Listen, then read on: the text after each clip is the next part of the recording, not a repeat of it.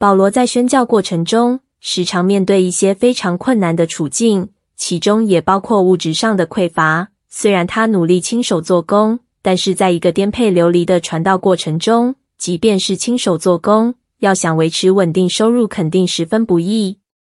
因此，他不时地仰赖教会提供的帮助和支持。而在所有教会中，没有任何一间教会要比腓立比教会更加殷勤，多次供应保罗的需要，不只是财力而已，也包括人力和物力。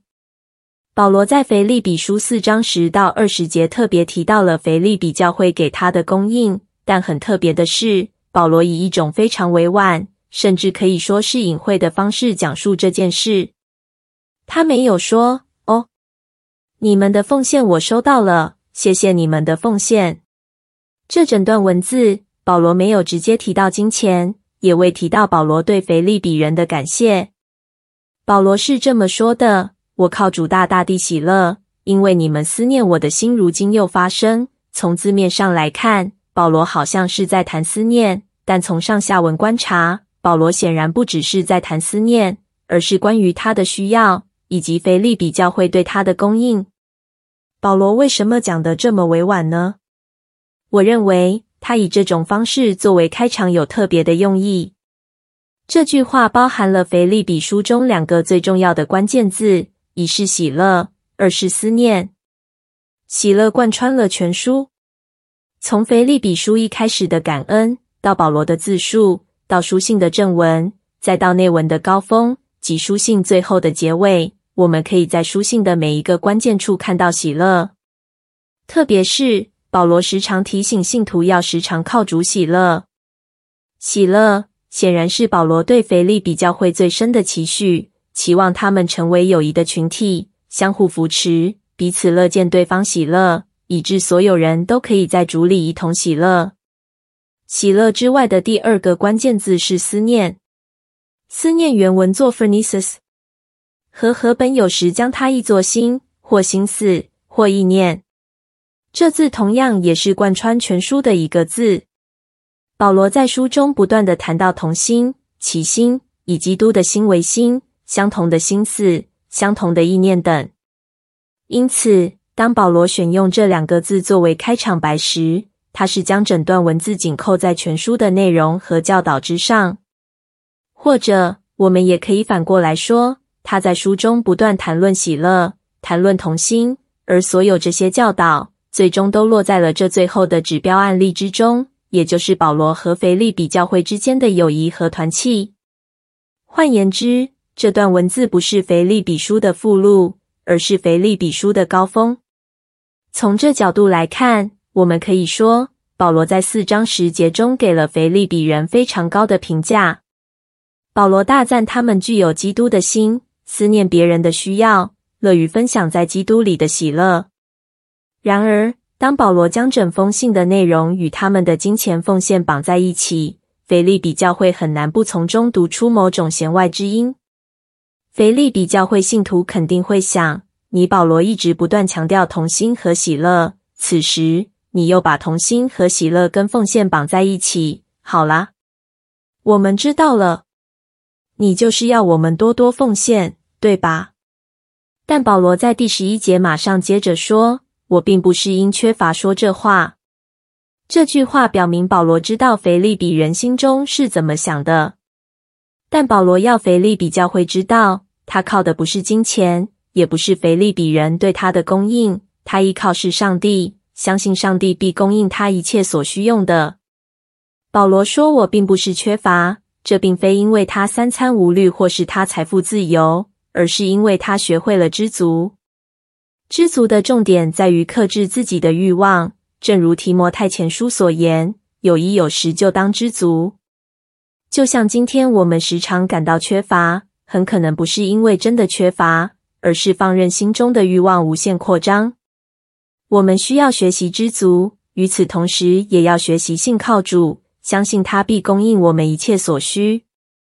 保罗在第十三节说，我靠着那加给我力量的，凡事都能做。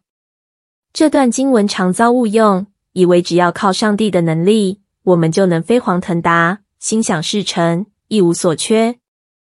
但这并非经文的原意。经文要强调的是，无论什么样的处境，或卑贱，或丰富，或饱足，或饥饿，或有余，或缺乏，我们都知道，上帝是我们的上帝，他是全能的主，也是爱我们的主，因此他必定帮助我们胜过一切的困难。诚如诗人所说：“我虽然行过死荫的幽谷，也不怕遭害，因为你与我们同在。”第十五节，保罗进到另外一段论述。这段文字的结构和前段文字非常相似。首先，保罗提到腓利比人对他的供应。腓利比人啊，你们也知道，我初传福音离了马其顿的时候，论到授受的事，除了你们以外，并没有别的教会攻击我。就是我在帖撒罗尼迦，你们也一次两次的打发人攻击我的虚用。谈到攻击时，保罗用的字是 koinonio， 字根有分享和团契的意思。这字同样是腓利比书中反复出现的关键字。再次，保罗将腓利比教会对他的供应连结于书中的关键主题。腓利比人不难从中得出隐藏背后潜台词，要在主里团契。团契就是要分享，要供应。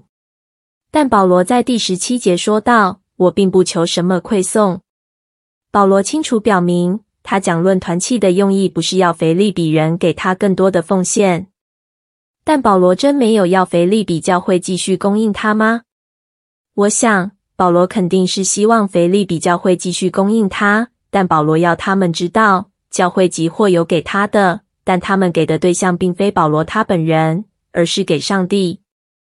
因此，保罗接着在第十七、十八节说到他求的是：“你们的果子渐渐增多，归在你们的账上，当作极美的香气，为上帝所收纳、所喜悦的祭物。”换言之，腓利比教会虽有给保罗的，但收礼的却非保罗，而是上帝。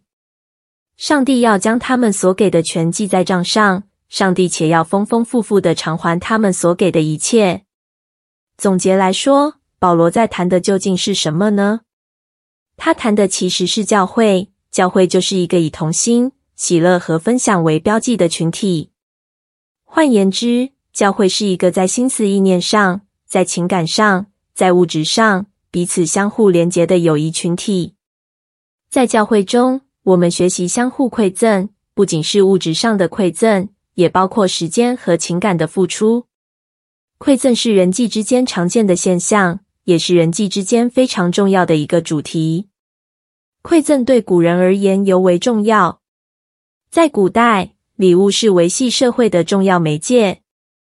现代社会不太一样，现代社会以契约为主，契约明定了个人的权利跟义务，契约之外有庞大的法律系统和执法体系，确保所有契约都能获得履行。但古代社会缺乏这类的机制，人们靠的不是抽象的法治和契约，而是社会习俗、文化传统、人际网络及人情世故等。而人情背后的核心就是礼物。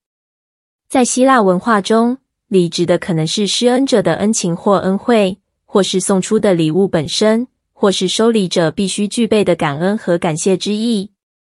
换言之，古代的人际网络全在礼的循环当中。此时，保罗要问的是，教会作为一个在心思意念上、情感上、物质上相互收受和相互帮补的群体，我们的关系是建立在人情，建立在收与受，建立在我有赋予你，你有恩于我的一种礼物循环之中吗？当保罗接受腓利比教会的馈赠的时候，他们之间的关系究竟为何？